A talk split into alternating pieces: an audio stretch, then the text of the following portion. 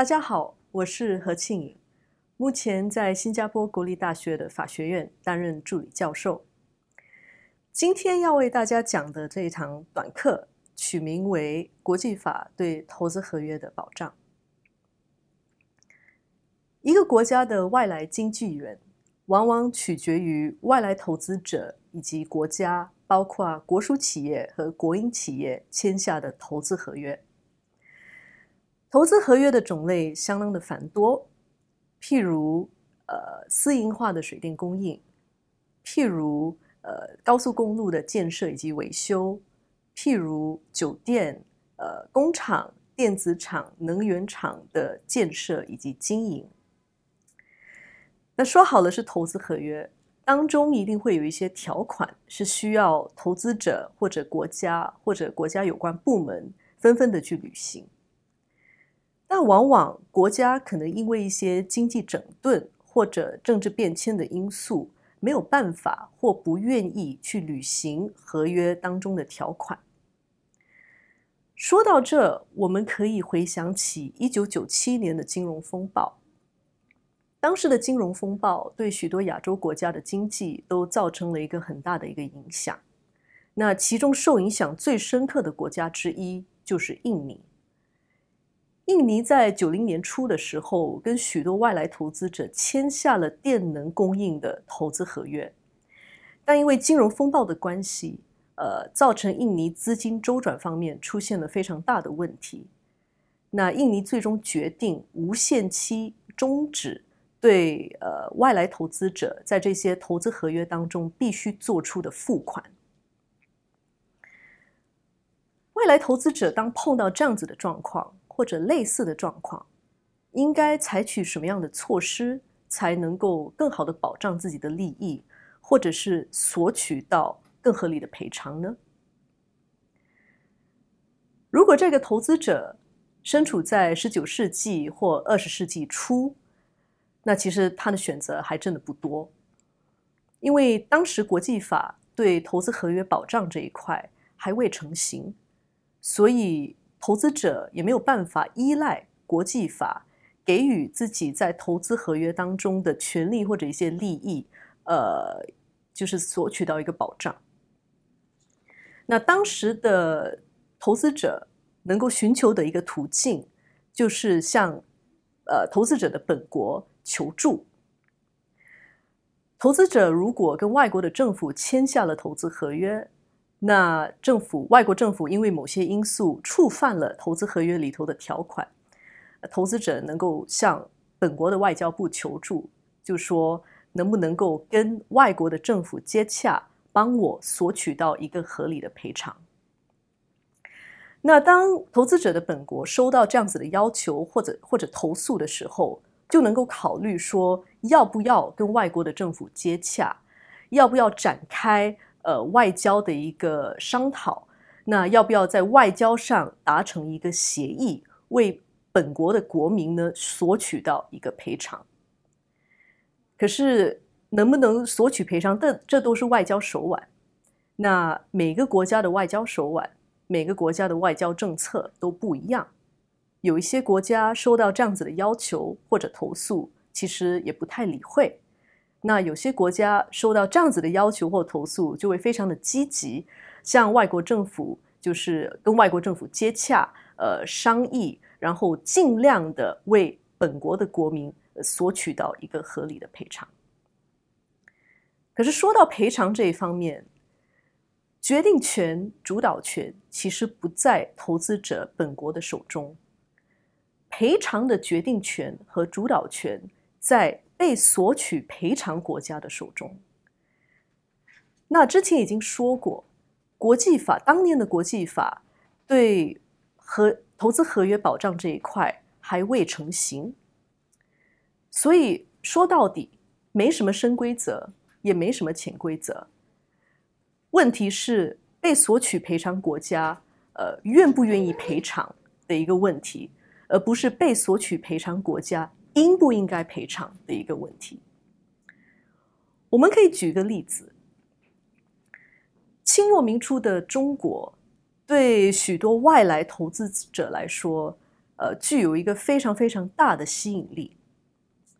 因为当年的政府决定开放呃采矿的经营，而邀请许多外国的投资者申请呃采矿的特许权。可是过了几年之后呢，清朝政府觉得说这些由外国投资者经营的采矿事业。其实成绩没有预期中的那么理想，有些还可以说是经营不当，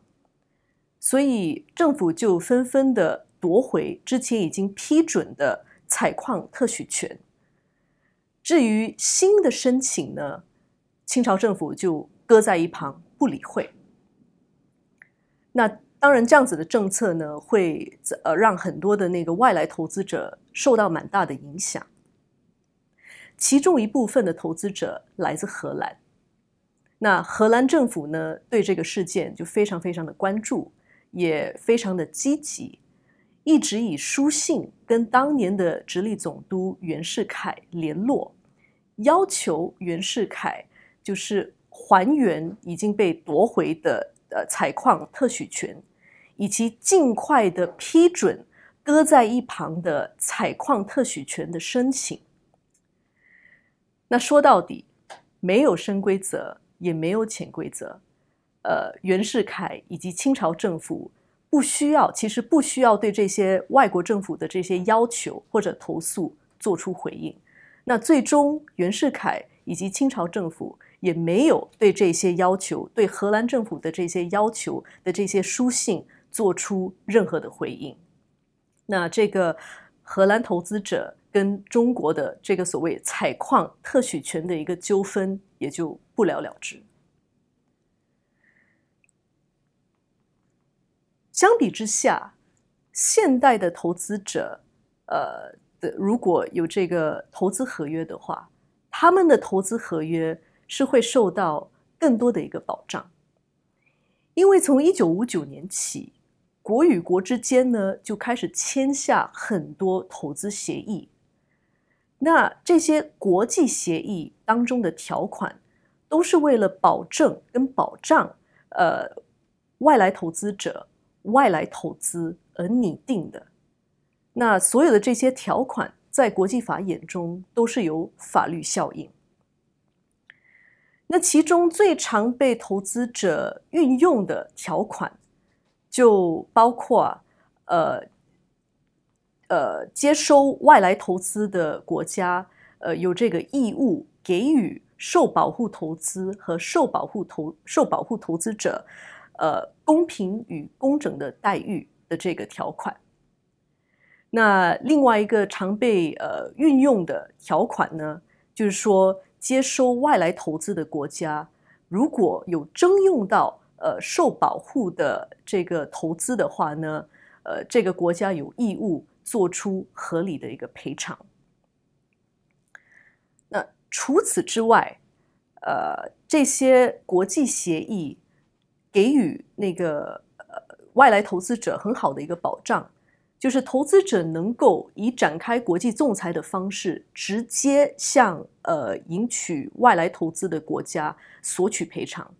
不再需要向本国求助，不再需要。靠本国的外交手腕来索取到赔偿。那如果这个投资者被受保护的投资者能够证明，向国际仲裁团证明，呃，本身的这个投资合约在呃有关的这个国际协议当中属于受保护投资之一，而且